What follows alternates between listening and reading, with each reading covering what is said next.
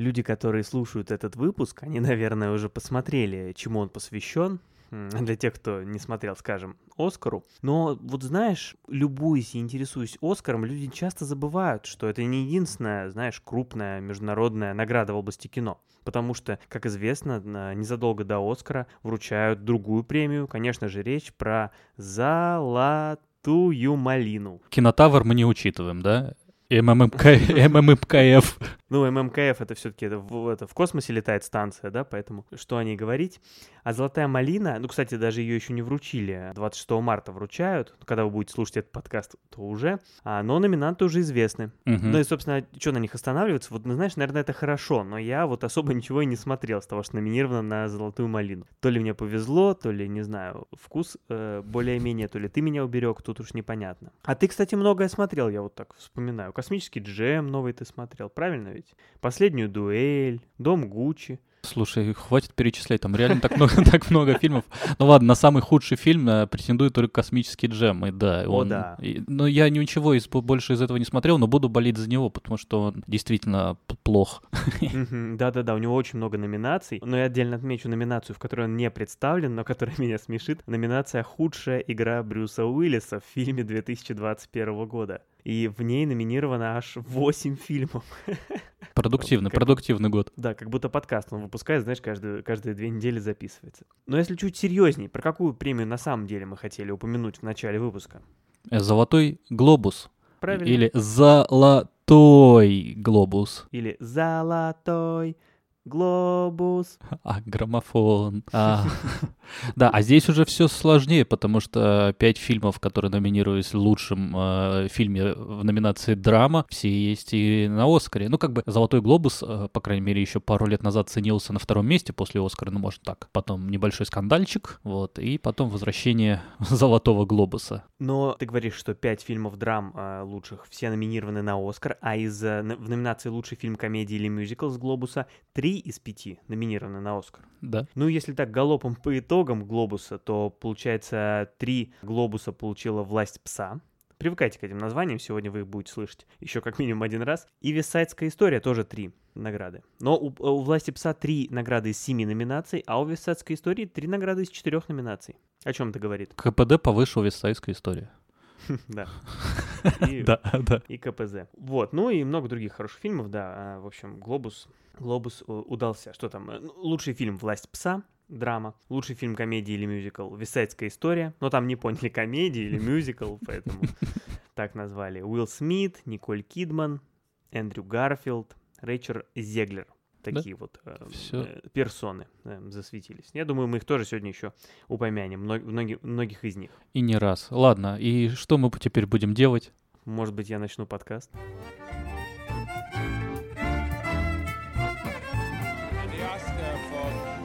Picture is presented to. And the Oscar goes to. And the Oscar goes to. And the Oscar goes to.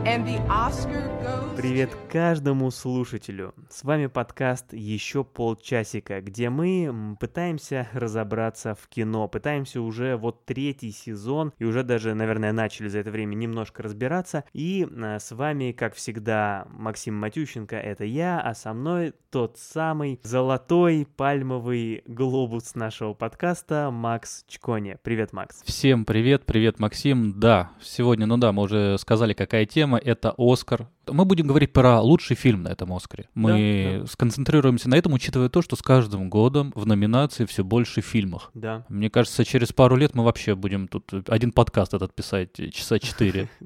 Или весь год. Там, знаешь, когда будет 20 фильмов, 30, 50 номинантов на лучший фильм. Кстати, это же вообще крестная тема нашего подкаста. Не все знают, но, наверное, год назад мы рассказывали, что с э, выпуска про Оскар, Оскар 2000, получается, 2020 года наш подкаст начинался. Тот самый знаменитый, не вышедший э, пилотный выпуск. Замечательное было время. Ну, когда-то, может быть, эти записи, знаешь, уйдут с аукциона. Мы, мы были моложе. Куда-нибудь уйдут. На, на Оскаре было меньше фильмов в номинации «Лучший фильм». Но да. я думаю, сегодня рекорд. 10 фильмов, э, которые мы хотим кратенько обсудить. 10 фильмов, мне кажется, так много у нас не было еще в одном выпуске. Да, да. Ну, может быть, на прошлогоднем Оскаре было. А там а там было тоже, там 8 Там было 8? 8 О, вроде ну хорошо. Тогда не будем откладывать. Не будем откладывать и начнем обсуждать. Поехали.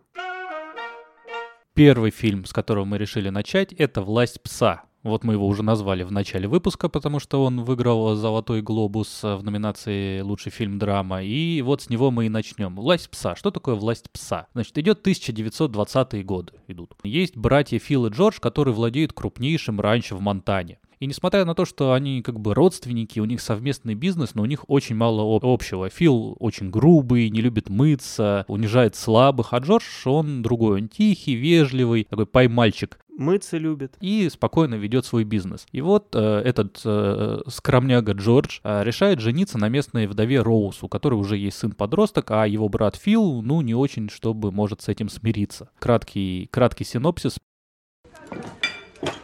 Что скажешь, Джордж? Амур? Что? что? Прости, я не понял, что ты имеешь в виду.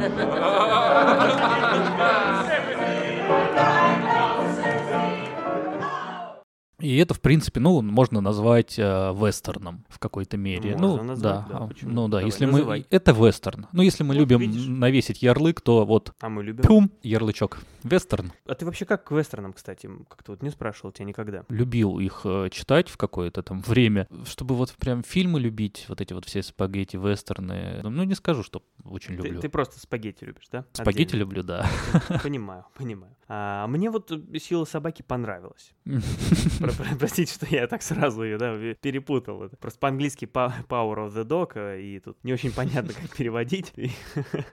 Сила собаки. Нет, кстати, это реальная история. А, вот недавно помогал теще найти фильмы, посмотреть. У нее был список, она просто следит, там, слушает радио, там, передачи всякие, где советуют кино, и вот она там выписывает себе фильмы, которые советуют на радио. И, видимо, там обсуждали «Власть пса», но, судя по всему, это было когда-то да- так давно, когда еще не было официального перевода, и тогда кто-то на радио, видимо, «Сила собаки». Вот, у нее в списке было прям «Сила собаки». Я очень смеялся. Это из вселенной Марвел что-то. Э, Да, да, да, да, да. Слушай, ну мне понравилось. Отличный фильм. Вестерн, но не совсем обычный. Ну вот начнем с того, что это вестерн без единого выстрела и без единой драки. То есть в нем, в общем-то, мало жестокости, что для вестерна не так э, привычно. Главное, что вот, вот э, с чем у тебя ассоциируется вестерн? Ковбои, а, Да.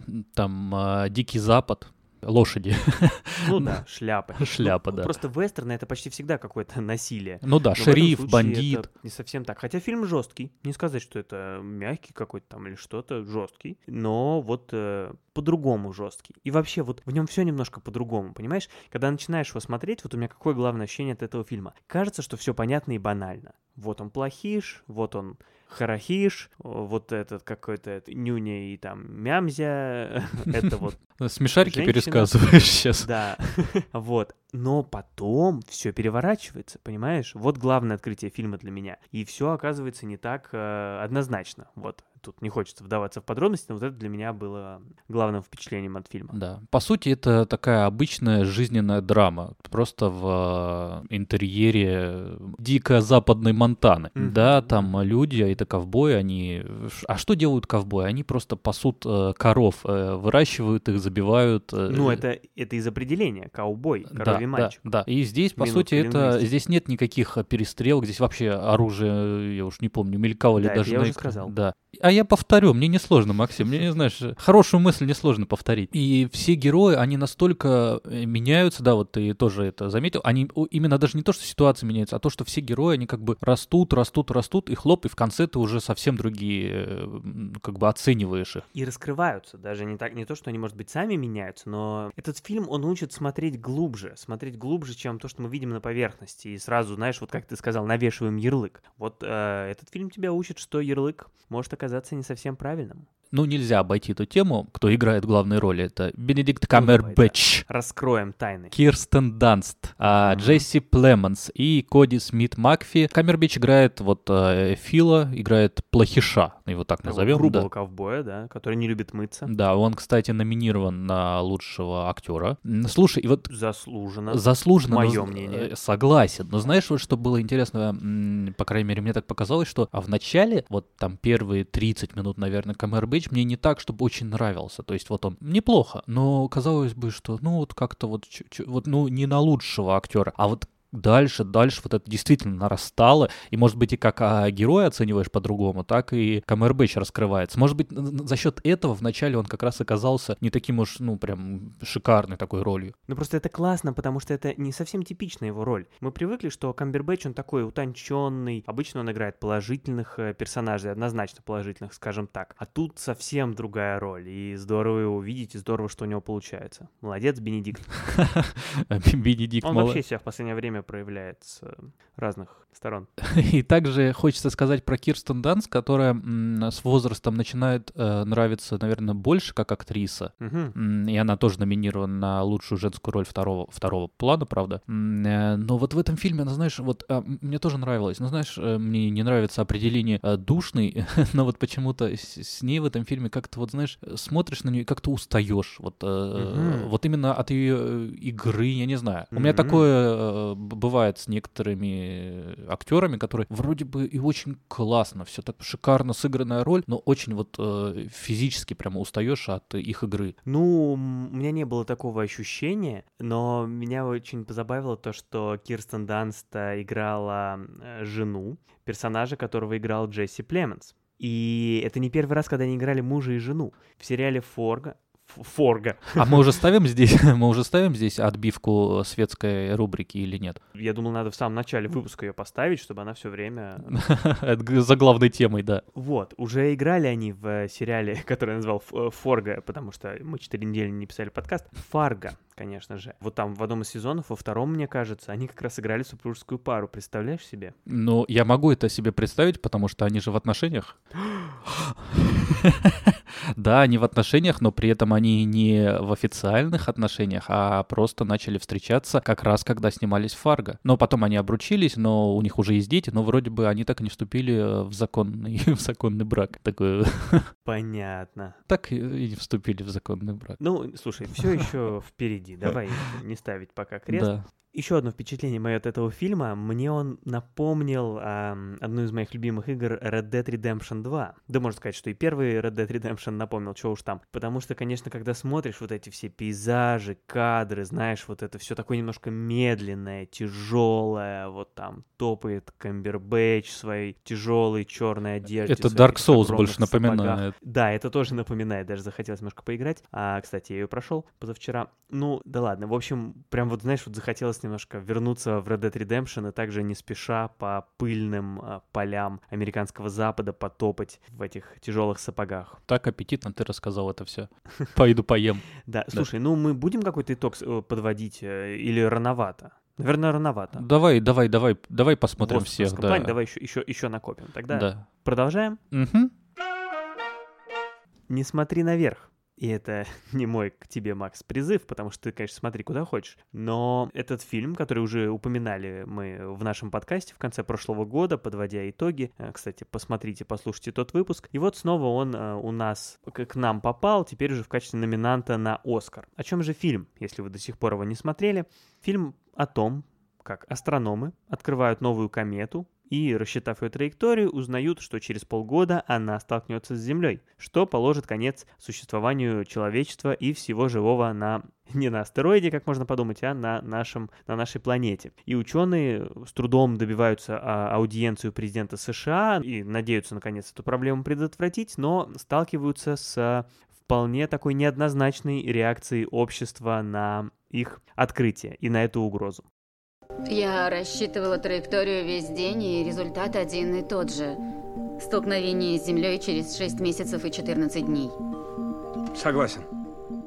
Вот такой вот э, ироничный фильм про угрозу всему живому. Снял его Адам Маккей, от которого мы привыкли видеть э, ироничные, интересные фильмы. Вот, э, в ролях там и Леонардо Ди Каприо, и Дженнифер Лоуренс, и даже Тимоти Шаломе а, засветился, который где только не засветился в последнее время. Макс, мы твое мнение уже слышали в конце прошлого года. Хочу лишь спросить, что, э, что-то хочешь ли ты добавить? Что-то поменялось, что-то появилось у тебя? Я, я лишь добавлю, что спустя время фильм кажется чуть хуже, чем показалось, когда я его смотрел. Еще хуже, потому что ты тогда уже говорил, что он начинает казаться а, хуже да, ну в смысле, вы знаешь, с каждым он не кажется, чтобы прям хуже, он кажется все проще и проще и м, забывается. То есть это не тот фильм, который вот я бы пересмотрел через годик или вообще буду о нем помнить. Ну да, я получил удовольствие, смотря его, посмеявшись над сатирой, э, но не такая, чтобы она очень тонкая и умная, чтобы мне хотелось даже порекомендовать его кому-то. Просто вот, вот, вот такой фильм.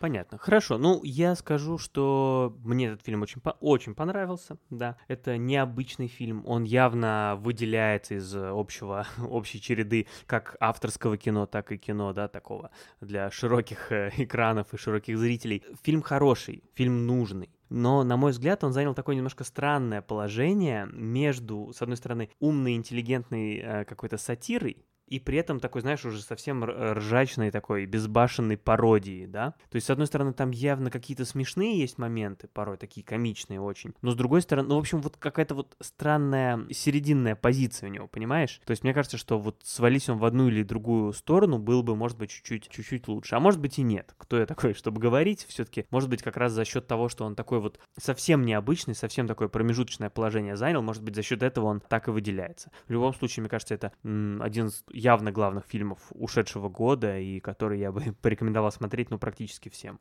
Мне показалось, что э, чересчур все разжевано в фильме. Мне нравится, когда сатира тонкая, то есть ты можешь даже что-то упустить или угу. там спустя годы посмотрев и поняв это. Но вот здесь настолько все разжевано, вот что вот ну, ну уж совсем, кажется, ничего не скрыто, пока, э, хотят э, там показать недалекость или какой-нибудь угу. какой интерес у президента не верить ученым, да, или как-то это подавать. Но настолько угу. это все разжевывается и настолько объясняется, кажется, что фильм сделан ну уж совсем вот прям простым. Хочется, чтобы ну как бы зритель тоже мог додумать какие-то вещи или понять по-своему. Примерно мы тут с тобой сошлись. Примерно то же самое я и говорю, что ему надо было бы, возможно, надо было бы быть либо более вот таким умным и тонким, либо, если уж все разжевано, то тогда делать больше сатиры, больше какого-то абсурдного прям юмора, чтобы было прям смешно-смешно. Потому что когда он, он, если он разжеван, то там уже не хватает вот чего-то другого, что заменило бы эту тонкость. Он мог бы пойти по пути диктатора, например, да, вот, Саша например, Бар... да, да то есть раз... совсем угу. понятного, жесткого и смешного. Или наоборот пойти еще больше тоньше, да, и э, могут вообще быть драмой, но сатирической, то есть как бы с, с таким контекстом. Ну да, сатирической или сатирической.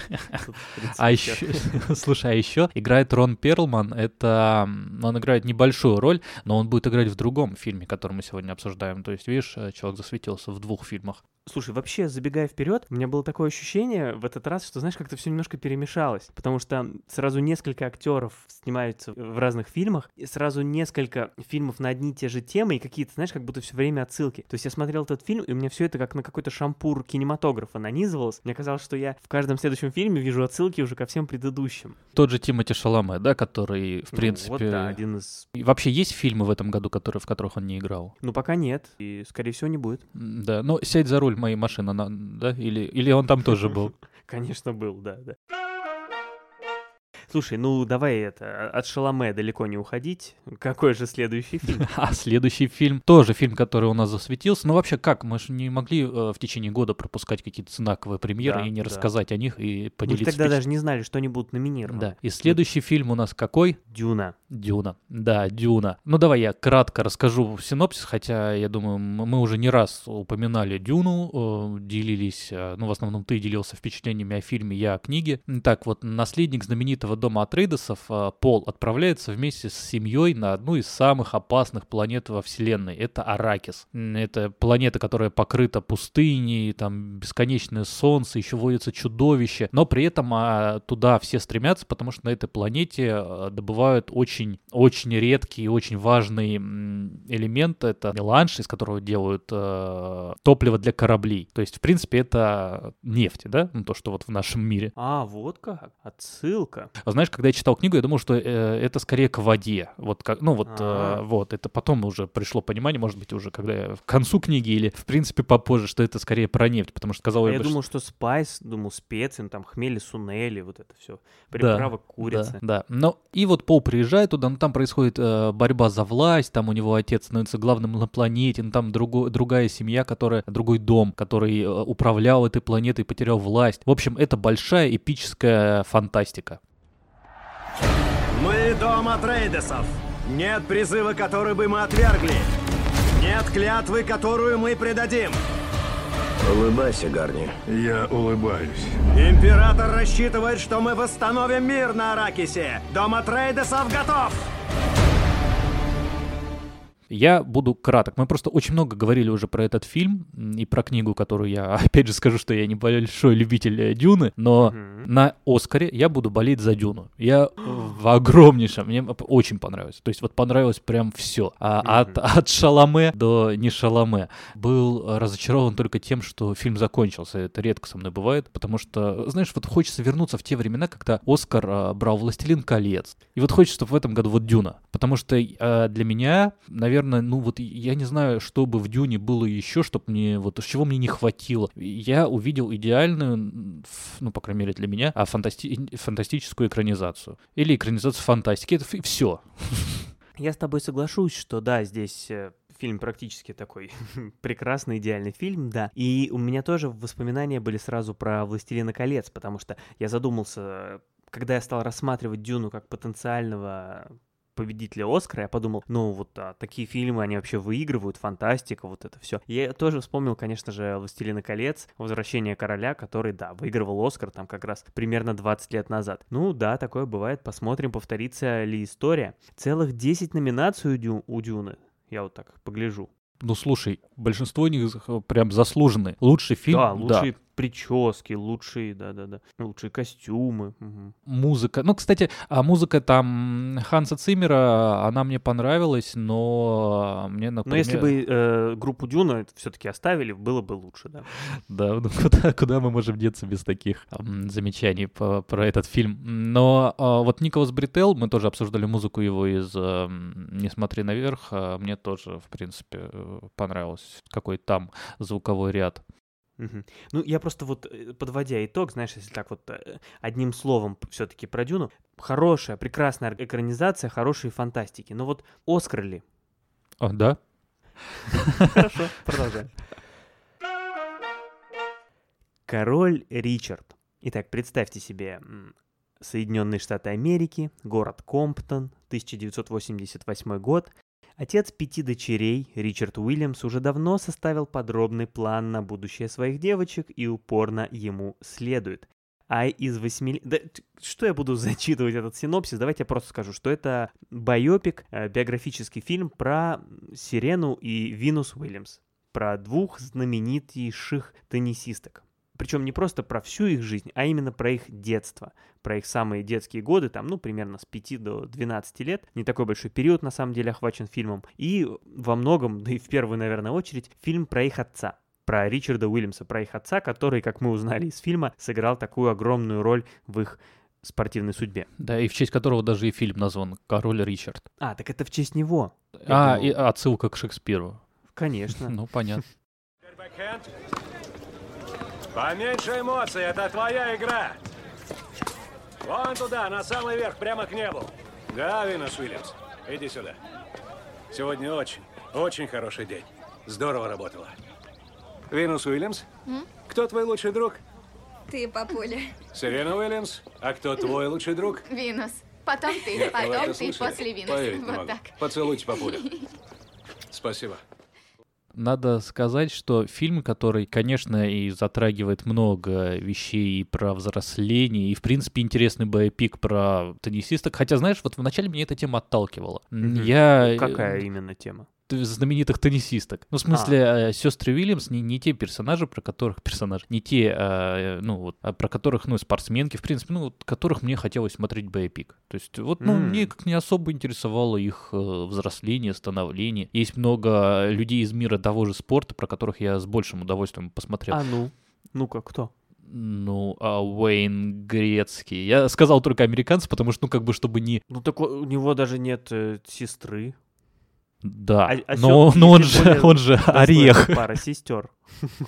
Ну да, Уэйн Грецкий, я согласен. Ну или это братья Миранчуки, например. А Березутских ты уже не берешь, да? Нет, я просто сказал Уэйн Грецкий специально, ну, чтобы как бы а, не потому, что я не хочу смотреть про каких-то заграничных сестер Уильямса, а потому что даже, ну вот в американском спорте, который я не очень, я не очень слежу за теннисом, не очень слежу за хоккеем, но вот про Уэйна Грецкий, как там, я не знаю, не бессменного рекордсмена НХЛ, вот мне было бы интересно посмотреть, а, чем... Он не теннисист? Мы, так, мы можем слишком углубляться Штирлиц, да. Вот с чем у меня Уэйн Грецкий сразу ассоциируется, а мы с тобой обсуждали как-то в выпуске, посвященном, ну так, косвенно посвященном нашему любимому актеру, который играл в Бэтмене. Майкл Китон? Да, Майкл Китон, да. Я упоминал фильм «Джек Фрост», помнишь? Да, да, да, про снеговика. Да-да-да. В этом фильме главный герой, мальчик, который играет сына, э, сын актера, сын персонажа, которого играет Майкл Китон, ну, простите, четыре недели не, не писал подкаст. И вот этот мальчик, он фанат хоккея. И там как раз одна из тем, что вот они с отцом как-то вот не успевают в хоккей поиграть. Ну, это не важно. Это. Вы можете себе представить фильм про подростка о чем там. И вот как раз он фанат Уэйна Грецки. И я там 20 лет назад смотрел этот фильм, я не знал, кто такой Уэйн Грецкий, ничего не понимал, мне просто было прикольно вот это имя услышать, как-то вот запомнил, и мне сразу вспоминается этот фильм, когда я слышу про Уэйна Грецки. Главная моя ассоциация с ним — фильм «Джек Фрост». И вот второй момент, э, что в этом фильме явно, ну вот как бы ты уже садишься смотреть и понимаешь, что будет поднята тема расизма, которая в последнее время, ну просто немножко утомила. Да, ну чтобы, я, я не скрываю, говорю... Кто бы об этом говорил, белый мужчина.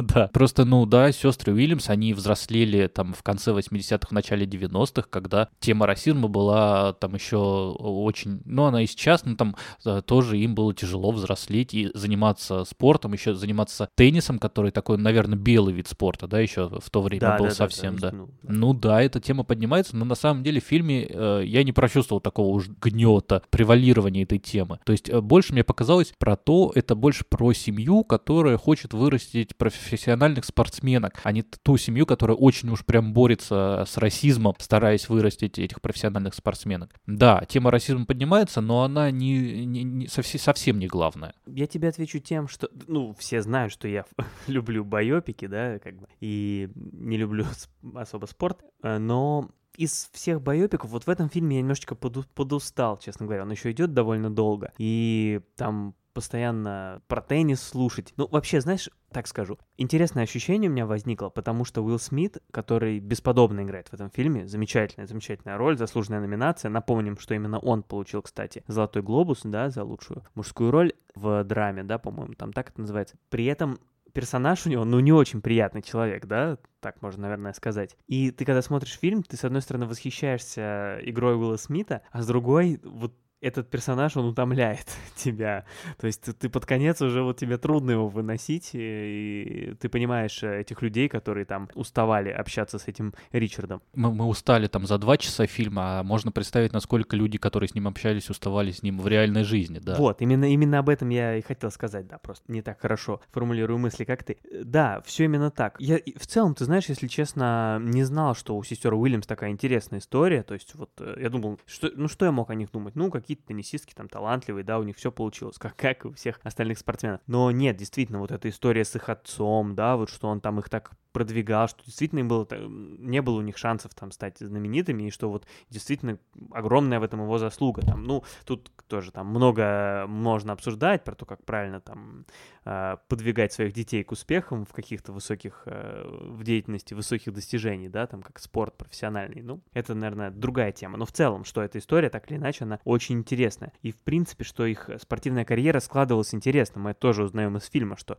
не совсем обычным путем, скажем так, они шли а, в этом а, виде спорта. Вот это все интересно. И все-таки вот увидев это, я согла- соглашусь с тем, что ради этого стоило снять фильм. Это история, которую стоит рассказать. Хотя ты говоришь, что тебе неинтересная история про двух э, чернокожих девочек, но... Нет, я бы, я бы сказал, что эта история хороша. А ты хочешь смотреть историю про э, белокожего мужчину?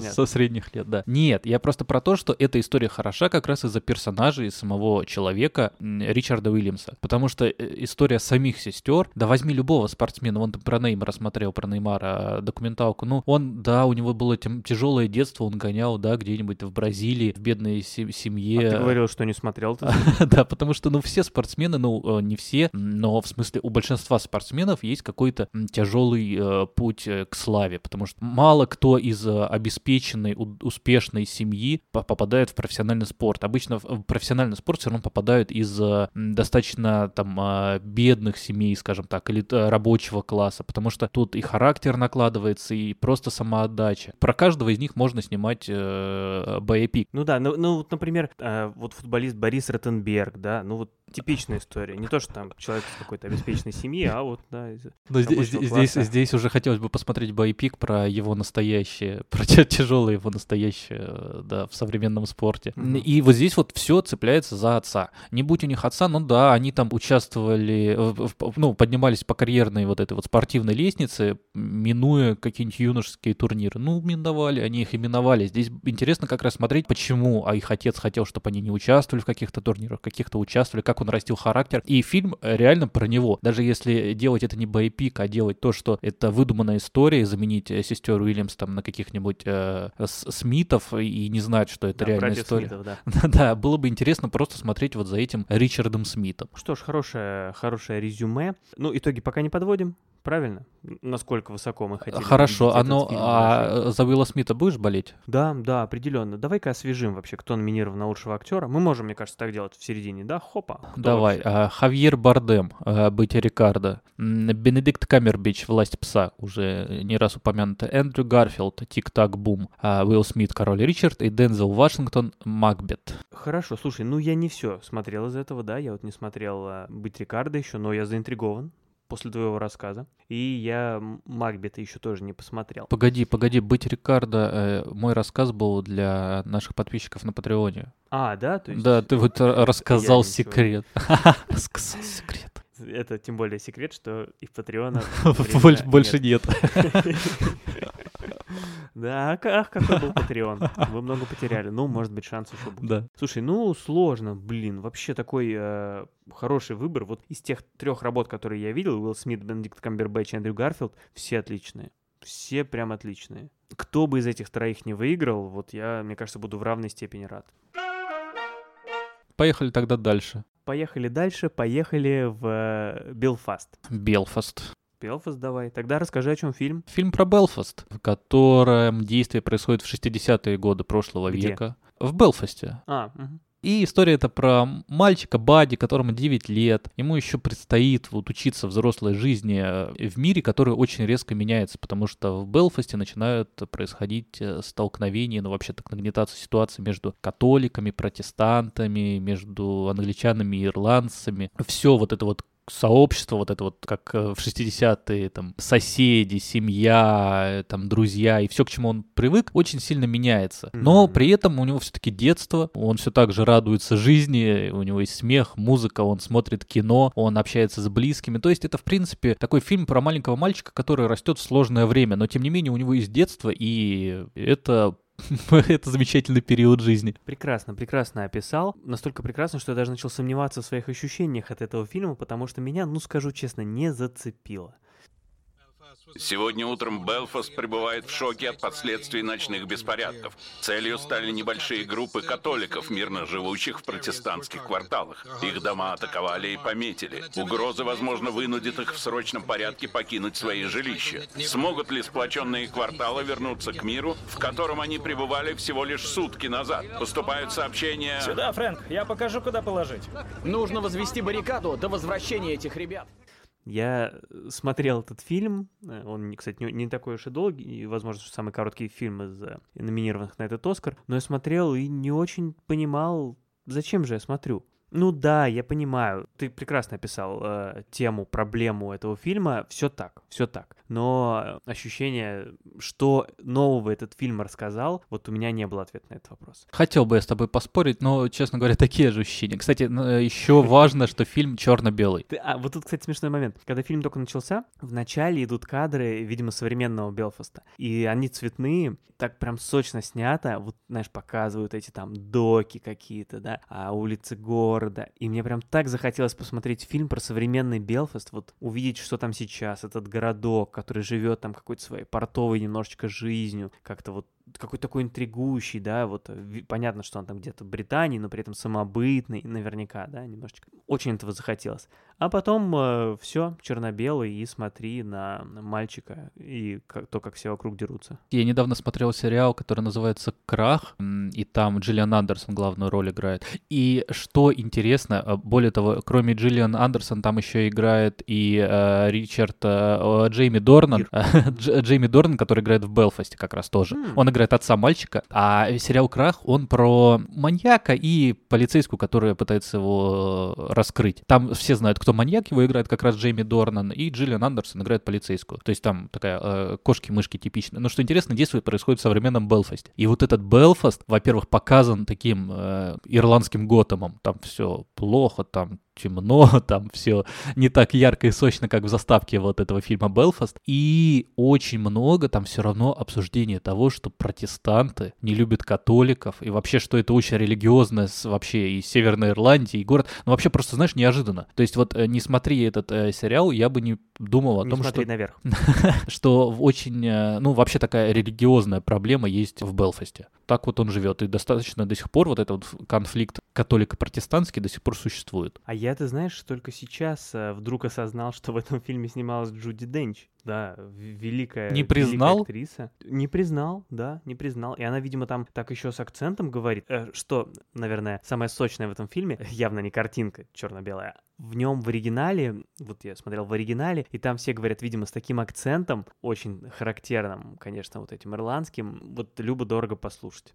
Прям приятно. И я думаю, что Джуди Денч, наверное, тоже она вроде англичанка, то есть она, видимо, специально с таким акцентом научилась говорить, что я ее даже не признал, э, агента М из Джеймса Бонда. Видишь, как она замаскировалась, не теряет. Белфаст много номинаций получил, и кроме Джуди Денч, которая на лучшую женскую роль второго плана, номинирован еще Киран Хайнс, он играет мужа Джуди Денч. Да, кстати, классная, классная. Да, роль. и вот у него еще есть классная роль в сериале «Террор» в первом сезоне. Он там с Джаредом Харрисом играет, и тоже у него там и э, роль интересная, и характер уже не такой здесь. Просто здесь еще персонаж такой, да, как бы ты вот такой да, приятный да, да, дедушка, да. но он такой прям ну, весь из себя и пошутит тут, и очень приятный, и идеализированный дедушка вот для мальчика. Да, да, да, да, да. Слушай, а давай пройдемся по номинации. Мне понравилось, как мы это сделали. Лучший актер второго плана Киран Хайнс, да, Белфаст обсудили. Да. Трой Кацур, Кода, ребенок глухих родителей, забегая вперед, пока не останавливаемся подробно. Джесси Племонс, власть пса, обсудили. Да. А, Коди Смит Макфи, власть пса, который играл молодого человека, как раз да, сына, сына да. да, Кирстен Данст. И Джей Кей Симмонс в роли Рикардо, быть Рикардо. Что скажешь по этой пятерке? Джесси Племонс, я не то чтобы впечатлен. Да, согласен. Типичный Джесси Племонс. Да, мм Коди Смит Макфи, вот который играл а, сына его новой жены, он не сделал эту роль какой-то прям при- примечательной. Да, да, да, абсолютно. Такой типичный характерный персонаж. Трой Кацур, э, мы перейдем еще к Коде. Перейдем. Да. Э, Джей Кей Симмонс, мне тоже показалось, ты еще не смотрел «Быть Рикардо», и вот Джей Кей Симмонс там классный, но он везде достаточно а, одинаково да, хорош. Конечно, но роль у него маленькая в «Быть Рикардо даже для актера второго плана. Я не прочувствовал. Я, я знаешь, играл бы там другой э, какой-нибудь приятный актер, такой же хороший, как Джей Кей Симмонс, хоть их и немного, но там не та роль, чтобы выделяться. То есть я здесь, наверное, все-таки буду за Кирана Хайнса э, просто как самую запомнившуюся роль. Согласен. Абсолютно согласен, да. И можем, наверное, переходить дальше, если не захочешь ничего добавить, вот, а, оставив Белфаст таким, да, чем-то радостным, как ты сказал, да, чем-то радостным в тяжелое время. А что еще сейчас остается. Сядь за руль моей машины. Слова, которые от тебя не услышишь почему-то, но которые вынесены в название следующего фильма, который мы сейчас обсудим. Фильм японский, кстати, да? Uh-huh. А, вот, то корейский фильм на Оскаре, теперь японский, да. Про что же фильм? Режиссера Юсуки приглашают поставить спектакль «Дядя Ваня» для театрального фестиваля в Хиросиме. По условиям договора он не может сам водить машину, поэтому ему представляют девушку-водителя, молчаливую Мисаки. Проводя вместе по несколько часов в день, Юсуки начинает переосмыслять свои отношения с женой, с которой они жили, казалось, в счастливом браке, до ее внезапной смерти два года назад. А Мисаки пытается разобраться с собственным непростым прошлым. Я очень тебя люблю, но... Что? Чего это вдруг? Есть кое-что, что я не могу терпеть. Что? Твое вождение. Смотри вперед. Очень сложный э, синопсис, потому что, в принципе, где бы не было описания этого фильма, оно вот приблизительно такое. Хотя, на самом деле, фильм начинается с э, другой части, и вот все, что описано в синопсисе, происходит где-то на 40-й минуте, а фильм длится 3 часа. Да, об этом надо сказать. Да, это самый долгий, наверное, фильм. А, даже длиннее там на какое-то там минутки, да, чем, долгий, чем Дюна. Долгий, это самый долгий фильм в мире, да. чем Дюна на этом Оскаре. Казалось, хотя Дюна ну, тоже такая прилично длинная. Хотя все фильмы прилично длинные. Так вот, эм, я, я просто... Чтобы для любителей сериалов, э, такого как ты, все фильмы кажутся длинными. А, я хочу перейти к нашему э, небольшой разметке, которую мы сделали с Максимом перед... Э, ну, как ну, мы да. всегда делаем перед выпуском. Да. И вот здесь вот э, сядь за руль моей машины. И приписка Максима. Зачем я это посмотрел? Плохой вопрос. Не, вопрос может быть хороший, но я им недоволен, потому что я, Хорошо, я, я очень рад, что я посмотрел этот фильм. А более того, э, вот э, ты потом расскажешь про свой, свой, я не знаю, марафон э, с женой, как про вашу традицию, которую вот мы каждый год упоминаем. Вот у меня жена будет болеть вообще за этот фильм, «Сядь за руль». Моим. Да, и я, честно, я очень понравилась. Такая угу. трогательная, вдумчивая может быть, может быть, история. я скажу... А, нет, а ты не будешь говорить про этот фильм. Я вообще вообще... Если пред... я скажу, ты вырежешь. да, да, да, я вот хотел предлагать, я заменю этот кусок, я из предыдущих выпусков... Мне очень понравился этот фильм. Просто все, ладно, хорошо. Я, я, ладно, давай, давай, говори. Слушай, ну может быть фильм просто очень непривычный для нас. Может быть в Японии принято такое кино снимать. Я-то это... Я, я же ничего не понимаю, я же тут разбираюсь в кино, поэтому, э, в смысле, пытаюсь в нем разобраться. Да, он длинный, он какой-то какой-то необычной структуры, действительно. В нем сначала идет одна история, потом, как ты правильно сказал, через 40 минут все совершенно меняется, меняются, часть персонажей меняется, начинается какая-то другая история, возвращается предыдущая, очень много диалогов. Ужасно, наверное, звучит такая претензия. В этом фильме много так говорят. Любишь экшен, да? Вот мы и поменялись местами. Но как-то вот все это не... Диалоги какие-то такие книжные прям, да, вот очень необычный фильм, необычный. Не знаю, то ли ему хотелось быть сериалом, в котором, знаешь, много персонажей, и персонажи вдруг, персонаж вдруг может, знаешь, закатить монолог минут на 10, то ли, то ли этот фильм пытается быть театром. Ну, в общем, это что-то действительно очень необычное. Ну, как-то, может быть, вот так получилось, что мне это что-то необычное по вкусу не совсем пришлось. А, ну давай, э, расскажи. Я бы предположил, мнение. что, может быть, он еще этот фильм должен попасть в настроение, потому что да, возможно, он возможно. такой, да, и, и не обязательно смотреть его целиком за один раз. Это серьезно, потому что три часа, у него ритм очень такой э, тяжелый, как бы с одной стороны в фильме мало что, вот и, и, я его посмотрев, вспоминаю о нем, будто бы он просто идет картинками, такими образами, хотя фильм реально это весь фильм это диалоги, там очень мало молчаливых сцен, просто все эти диалоги э, скорее такие философские рассуждения обсуждение в принципе. Да, да. Хотя да. тоже звучит слишком, наверное, напыщенно и как-то вот претенциозно. На самом деле нет. Э, все диалоги, они как бы завязаны на обычной жизни. Просто они там все обсуждают, вот а что происходит, и многозначительно молчат в другие моменты. А, но это, кстати, экранизация Харуки Мураками, какого-то рассказа одного mm, маленького. Да, Я да, не читал, но тем не менее. Вот. И очень много на дяде Ване завязано на Чехове, потому что его ставят, вот главного героя приглашают поставить именно театральную постановку этого произведения, там много производится фраз из «Дяди Вани». Тут нам повезло, мы как, как носители культурного кода хотя бы понимали, о чем речь. Все забавно, я смотрел в переводе, слышно же японскую речь, и забавно звучит, э, ну, русский, ну, да, да, да, классический театр на японском языке. Там еще вообще, в принципе, интересно построено, потому что вот э, главный герой ставит постановку, а все актеры приехали на этот фестиваль играть в этом спектакле, они все из разных мест. То есть кто-то говорит там на мандарине, кто-то на корейском, кто-то вот на японском. Кто на мандарине говорит, кто-то на грейпфруте. Ты из таких мест люди? Кто бы сомневался. И Э, понравилось все. То есть э, фильм mm. классный, но на кинопоиске уже поставил от себя свою оценку, знаешь, не мог удержаться. Я поставил восьмерку, хотя был близок к девятке, только из-за того, что мне не понравились последние минут 30 фильма. Там есть сцена, где вот они с этой девушкой-водителя а, финально подводят обсуждение своей жизни, своих а, разочарований, обид, своей вины, вины своих близких. Финальные слова такие, которые там растянуты как раз минут, наверное, на 30. А вот эта сцена мне не понравилась совершенно, потому что мне она показалась плохо сыграны, хотя до этого мне казалось, что сыграно все прям шикарно. И при этом потерялась глубина немножко, потому что казалось, что если... Э, все и так понятно. То есть было понятно, о чем думают главные герои, о чем они кого они винят, э, как они хотят просить прощения и вот э, вообще, ну, все, все, что они переживают. А здесь они просто разжевывают. Ну, опять вот как было «Несмотря наверх», чересчур все разжевано, так и здесь, что кажется, что, ну, слушайте, мы это поняли, и если бы вот этого не было, а домысливать самому, как-то сомневаться в этом было бы приятнее, чем мы, ну, понять настолько прямолинейно. Хотя фильм шикарный, но, опять же, это реально такое настроенческое кино, которое нельзя просто включить э, вечером после рабочего дня. Нет, его надо смотреть вдумчиво, там, предвкушать, скажем, вялотекущий томный вечер. О да, о да, этого, этого добра там достаточно. Ну и опять же, если вы, как и мы, очень любите Чехова, хорошо в нем разбираетесь, то тоже еще одна причина посмотреть. Вот. Хотя там не было моей любимой сцены в «Дяде Ване», когда вот эти главные герои, вот эти три сестры, когда они все-таки вишневый сад вырубают. Это не показали. Ну, а давай перейдем к тому, что любишь ты. Ну, что-нибудь попроще. Ну, ты вообще меня тут, конечно, загоняешь в угол. Стивен Спилберг. Нет, тут, может быть, не, немного перестрелок, но вот... Ой, все, давай я лучше тебя перебью. Э, Вестсайдская история. Экранизация современная, классического американского мюзикла, которую в этот раз нам представил Стивен Спилберг. Оригинальный бродвейский мюзикл появился аж в 1057 году, 1957 году, то есть уже очень много лет назад, примерно 65, была экранизация в 61 году и вот теперь в 2021.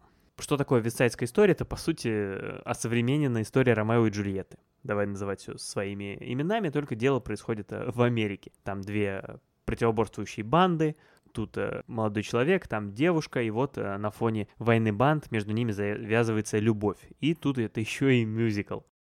И клянуть всем святым, там будут девушки с пуншем. И музыка. И акулы. И спашки. И разборка. И все, что тебе надо. Ты сам по себе. Это помочь обговорить условия я не разборки. тебе вот жизнь. Все. Ты же меня знаешь, я начну трепаться. А ты, ты, ты главный. Ты же легенда Вестсайда. И Тони, Тони, ракеты.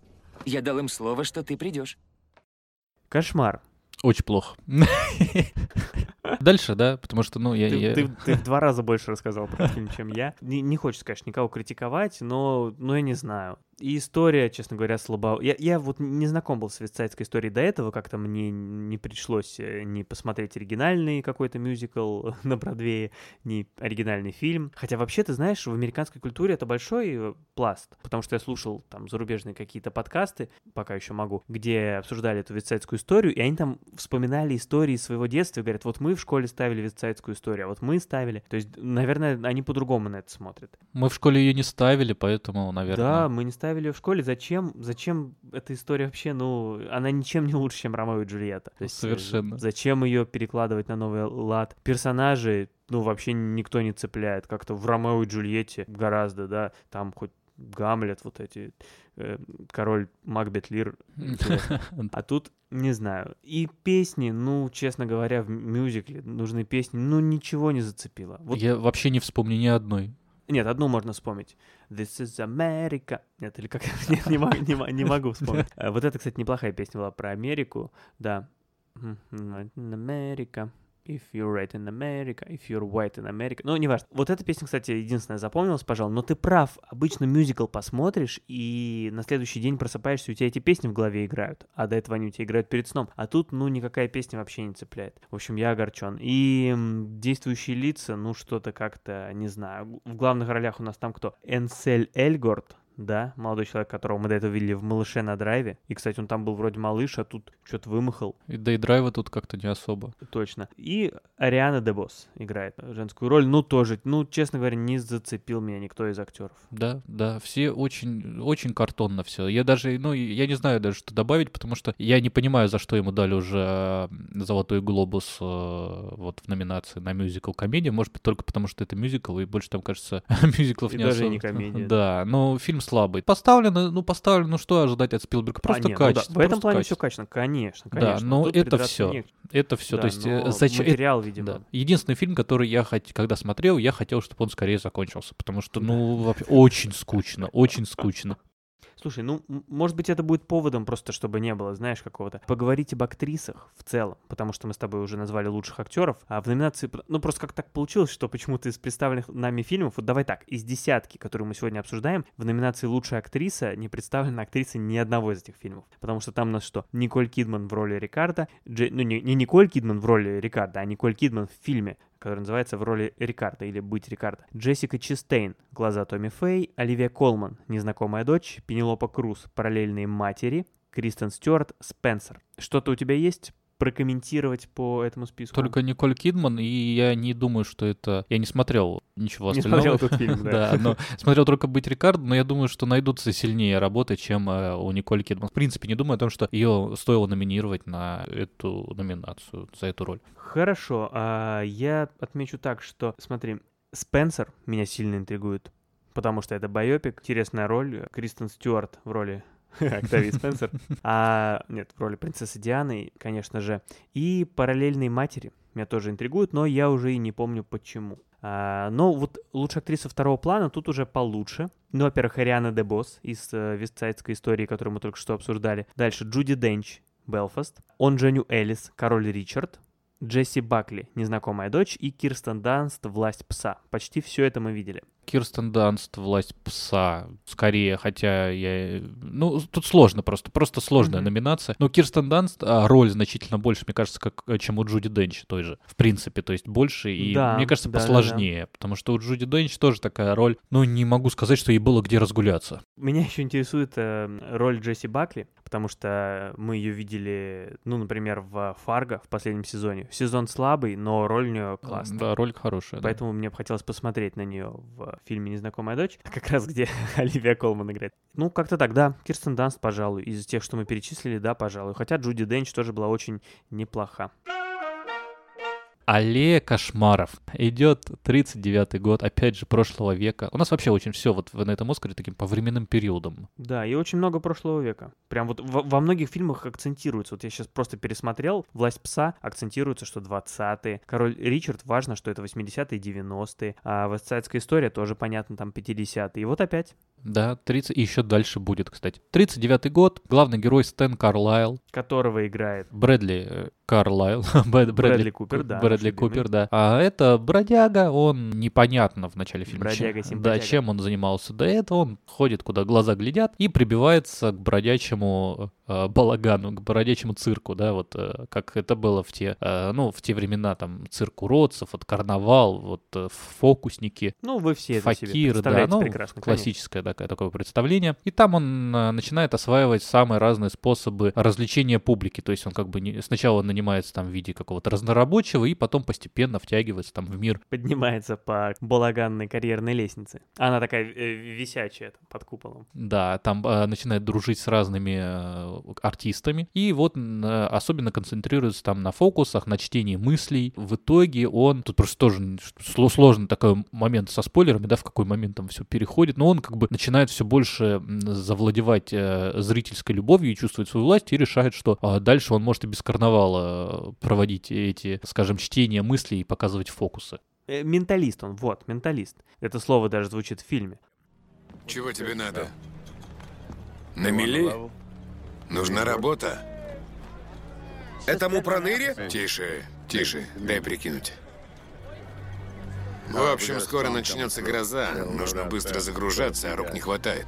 Работа тяжелая. Получишь доллар и свалишь, и не отлынивать. Сойдет?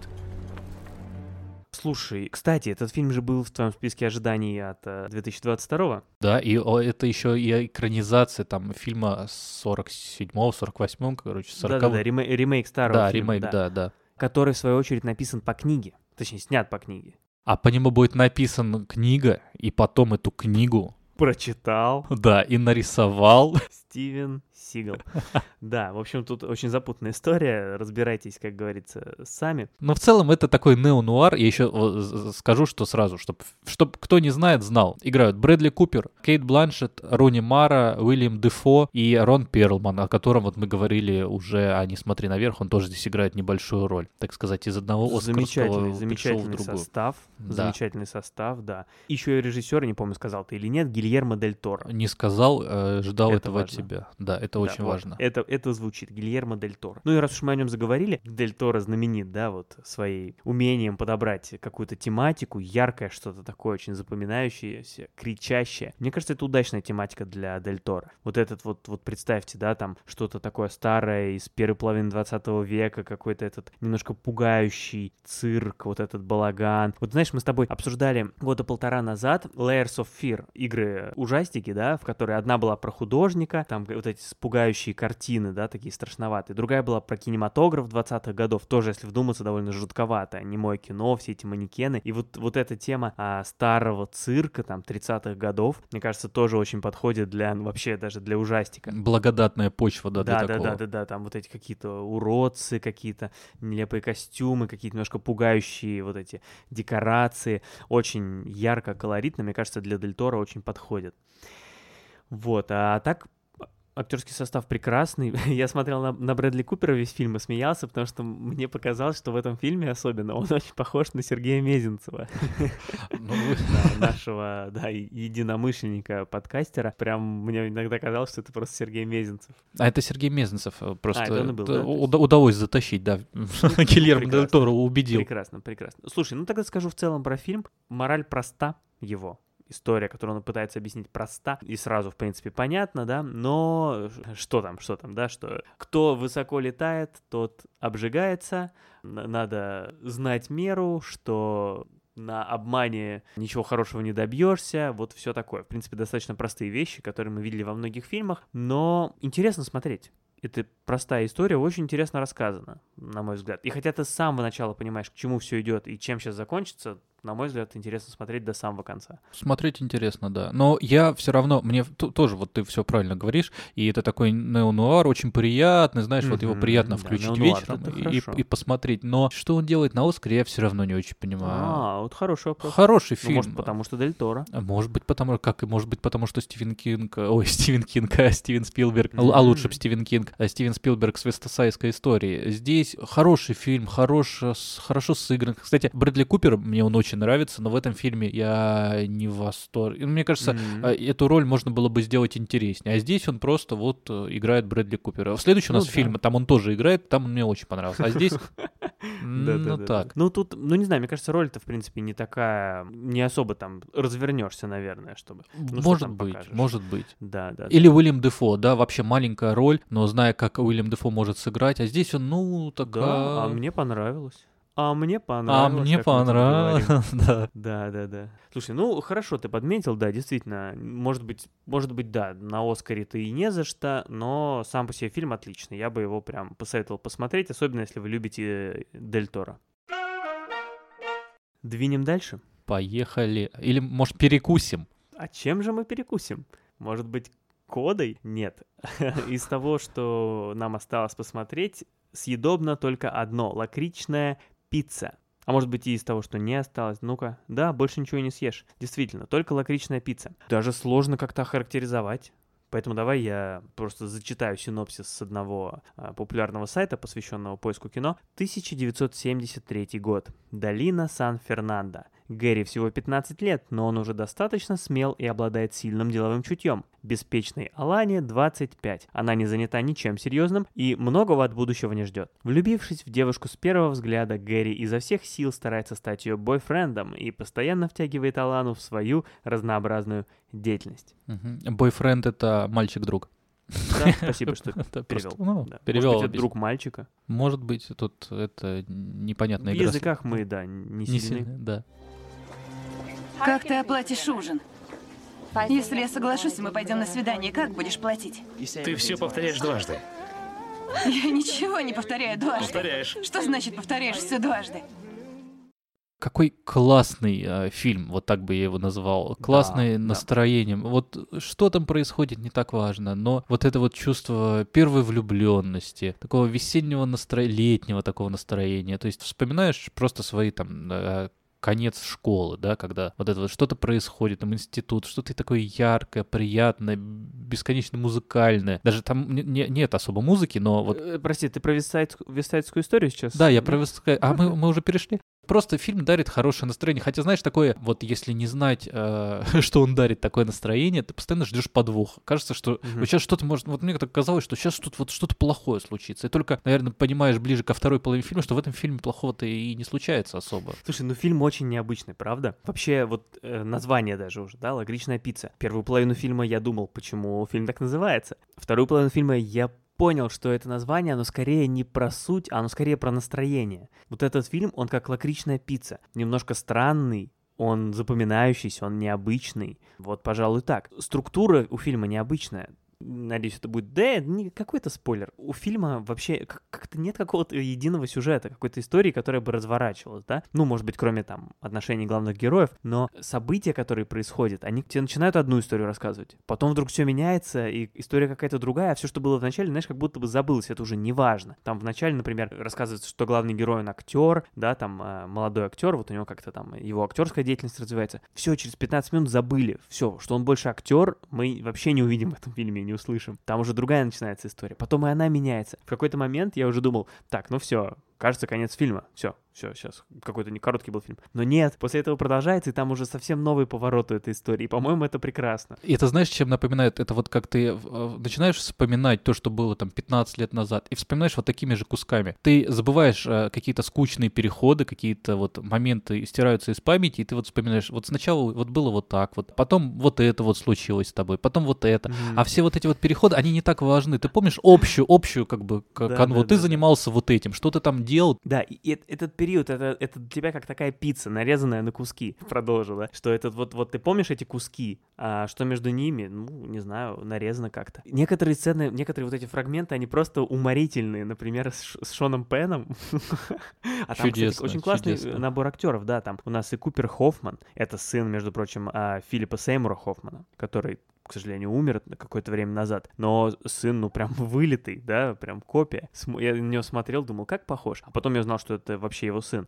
Шон Пен, да, Брэдли Купер, как ты уже сказал. То есть много классных актеров в этом фильме. Вот и у них такие свои почти что новеллы, можно сказать даже, да. И некоторые из них, ну, ну просто смешные. Вот с Шоном Пеном очень смешно, особенно в конце вот этот фрагмент замечательно. А мне этот фильм еще напомнил, как ни странно, Улиса, которого я сейчас читаю. Там же тоже есть такая особенность, что каждая глава особенно во второй половине книги, она своя по стилю, и она вот по стилю отличается сильно от других. То есть, То есть ты уже ко второй половине книги приблизился? А, вот я вот хотел упомянуть. То есть, видишь, э, автор, он умышленно для каждой главы выбирал какую-то свою идею, свою тему местами. Это, например, могла быть музыкальная глава, или глава, посвященная там каким-то гротескным пародиям. Вот так. И вот у меня здесь было такое же ощущение, и мне это очень нравилось. Как это объяснить, что, да, что вот есть фильм «Сядь за руль моей машины», он по-своему необычный, а есть фильм лакричная пицца, который тоже необычный, но в другую сторону. И, ну, к сожалению, извините, но вот лакричная пицца мне очень понравилась, в отличие от того фильма. А там же еще играет э, Алана Хаим главную женскую роль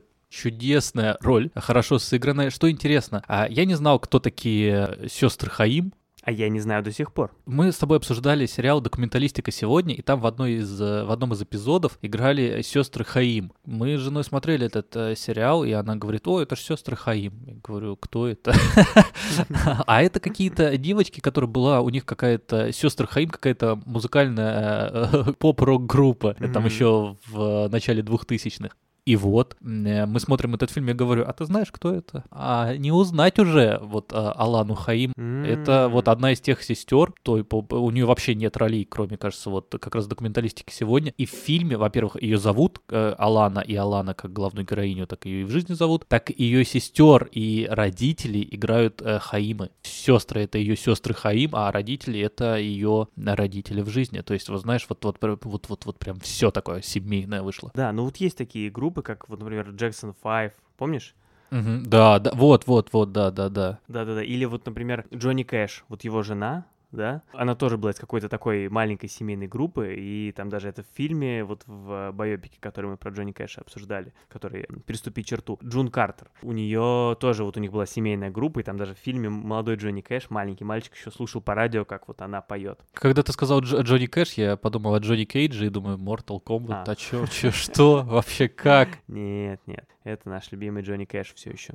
Такая вот лакричная пицца. Ну, в общем, я бы советовал, конечно, смотреть, хотя, наверное, кому-то не понравится. А кому-то обязательно не понравится. А всем так что-то кому-то, а кому не нравится. Да, да, да, да, да, да, Давай, давай дальше.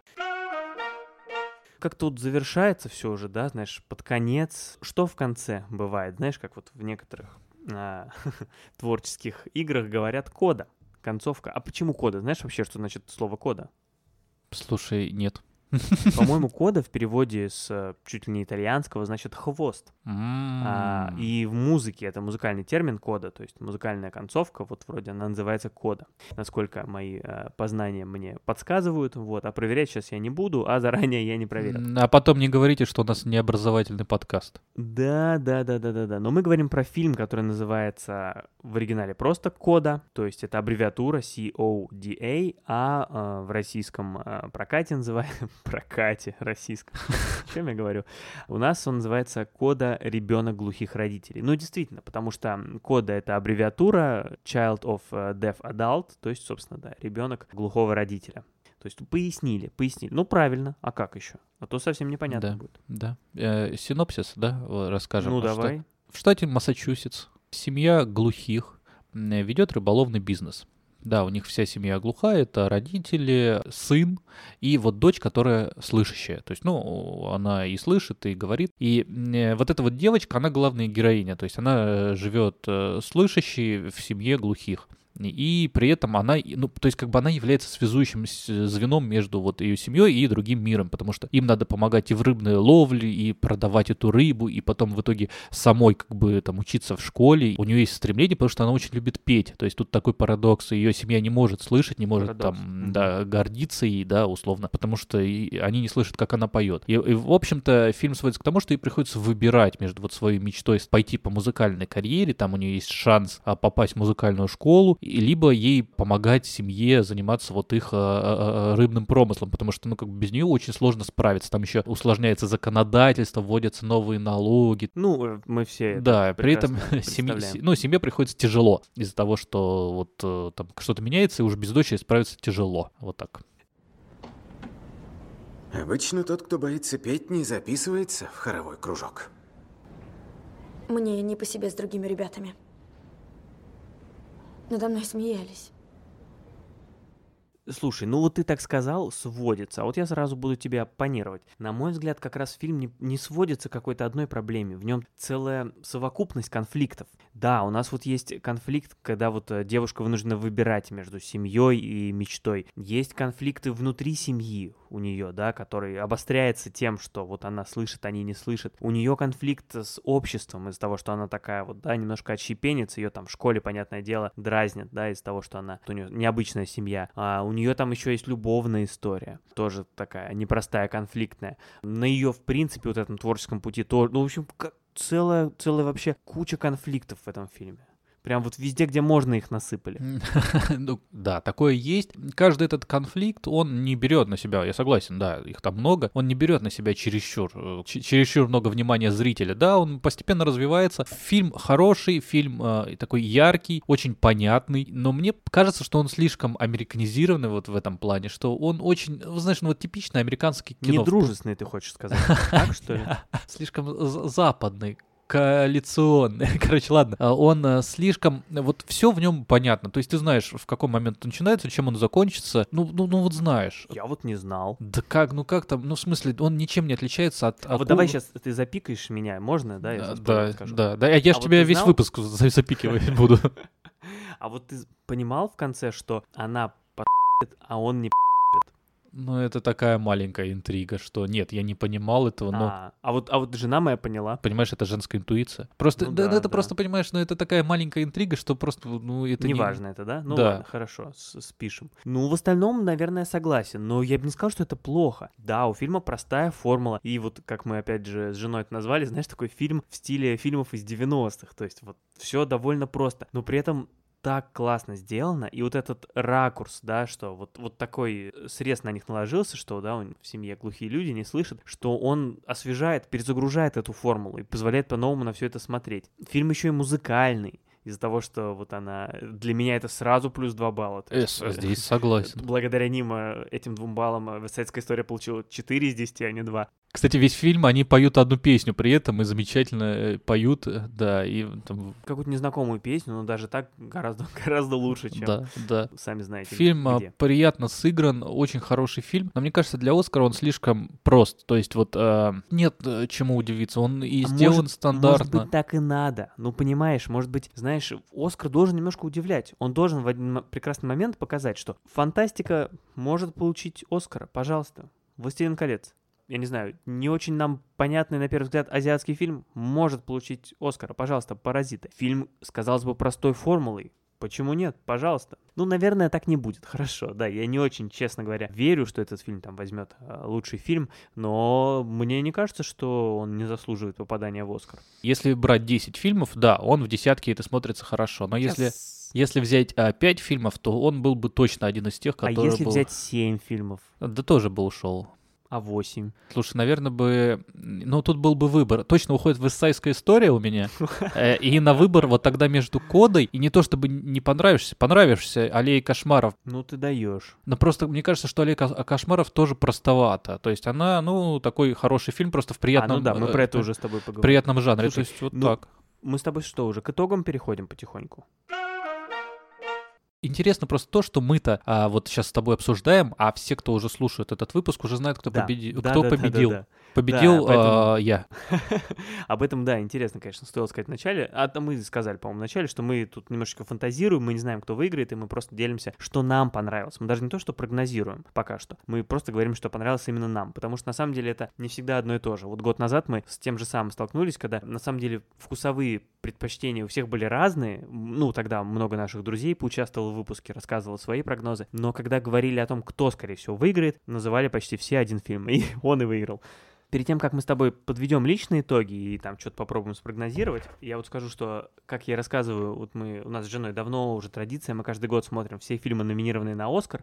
Мы даже заводим вот такой вот списочек, в котором пишем названия всех фильмов, ставим галочки. А тут ни, ни много ни мало а листочка А4. Да, да, да, да, да. А потом тут вот не видно, но здесь э, еще мелким, э, мелкими циферками подписаны э, места, на которые мы расставили эти фильмы, и э, потом мы выводим какое-то вот среднее. Поэтому, если хочешь, я тебе скажу, какие фильмы выиграли по нашему персональному да, голосованию, а ты после этого уже будешь готов как-то назвать, я не знаю, свои, что ли, любимые фильмы. Слушай, ну так вышло, что по нашему с женой голосованию выиграла кода. Ау. Ну, что ж. Я ее поставил на первое место, я скажу честно. Мне, я, я не стесняюсь и не стыжусь. Слушай, да, у меня за, за, я, я устану фильм. запикивать этот выпуск. Да-да-да, вот, вот так вот я решил. А на втором месте, у жены код оказался на втором месте, поэтому вот э, высоко тоже очень. На втором месте у нас с ней э, «Не смотри наверх». Жена поставила на первое место, а я на третье. То есть тоже А кто у тебя на втором? У меня на втором фильм «Власть пса». А, ну это... Но жене он сильно не понравился, поэтому он у нас где-то... А, ну, на четвертом, на четвертом месте он у нас, да. А на третьем месте, значит, на первом кода, на втором «Не смотри наверх», и на третьем месте у нас «Дюна». Угу. А кто на последнем? Ладно, там все промежуточные не так, а вот кто последний а, в итоге получил? Последний? Ну, а ты думал? А, как ты думаешь? Ну, я думаю, господин Спилберг... Э, Да-да-да-да-да. Да, жена его поставила на последнее место, я поставил на предпоследнее. Ну, Кстати, вот знаешь, как интересно получается, что вы с женой вот у вас кода, а мы, мы это просто, мы просто э, решили, за кого будем болеть. Я буду ну, болеть да, за, за Дюну, есть, ну, в смысле, это вот прям, вот я хочу, чтобы Дюна победил. А у моей жены это сядь за руль моей машины. Да, я понял. Вот видишь, а вот у нас... Да, то есть видишь, как сядь за руль моей машины поставил низко. Да, как все разошлось-то. Вот. А мне ну, придется, слушай, знаешь, еще для... Вот э, жена будет слушать этот выпуск, мне, чтобы mm-hmm. вот э, впечатление себе не портил, мне придется вырезать этот кусок вот весь с тобой и заменить э, тем, что... Или, или озвучить э, вместо тебя. И тебе придется... Нет, ты сейчас запишешь 10 разных версий, вот, и...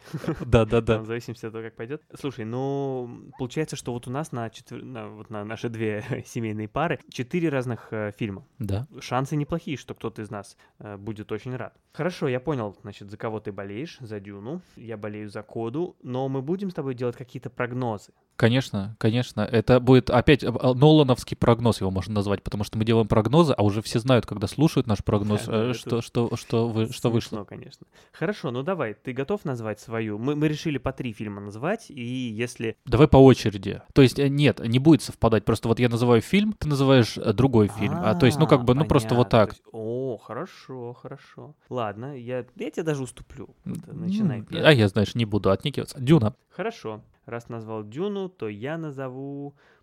Это уже ничего не... А, ну власть пса. А, власть ну то есть пса, в, в коде ты уже сомневаешься немножко. Нет, ну подожди, ну я тебе сразу же сказал, что я сомневаюсь. Да, да, я, да, да, да, конечно, понимаю. Хорошо, давай, твой второй фильм. Сеть за руль моей машины. Я вот пойду по... Я поддержу жену и пусть, пусть это будет риск, но обдуманный. Ну хорошо, хорошо. Ну я тогда скажу, не смотри наверх ты как-то фаворитов-то подразобрал, а фаворитов-то подразобрал. Был бы такой выбор у меня между королем Ричардом и Белфастом, хоть Белфаст мне не понравился, но я могу понять, почему. Ну, э, ему, ему, а я возьму короля Ричарда. Вот, а, мне кажется, такая история, она, знаешь, такая оскаровская немножко.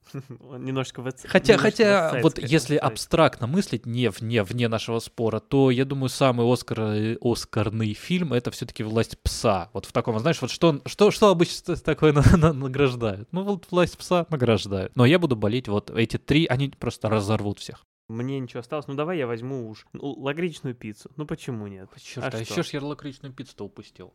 А чё ж я, чё ж я... Ай-яй-яй-яй-яй. Вот. Но если вдруг ни один фильм из этих шести не возьмет Оскар за лучший фильм, что было бы очень странно, то тогда мы будем просто смотреть по общему числу номинаций. Как обычно, победитель назначает другому три фильма, которые он должен посмотреть, и мы их обсуждаем в каком-нибудь из ближайших выпусков. Да, да, хорошая. Так что, Максим, я уже начинаю выбирать эти три фильма, ой, как и ой, обычно.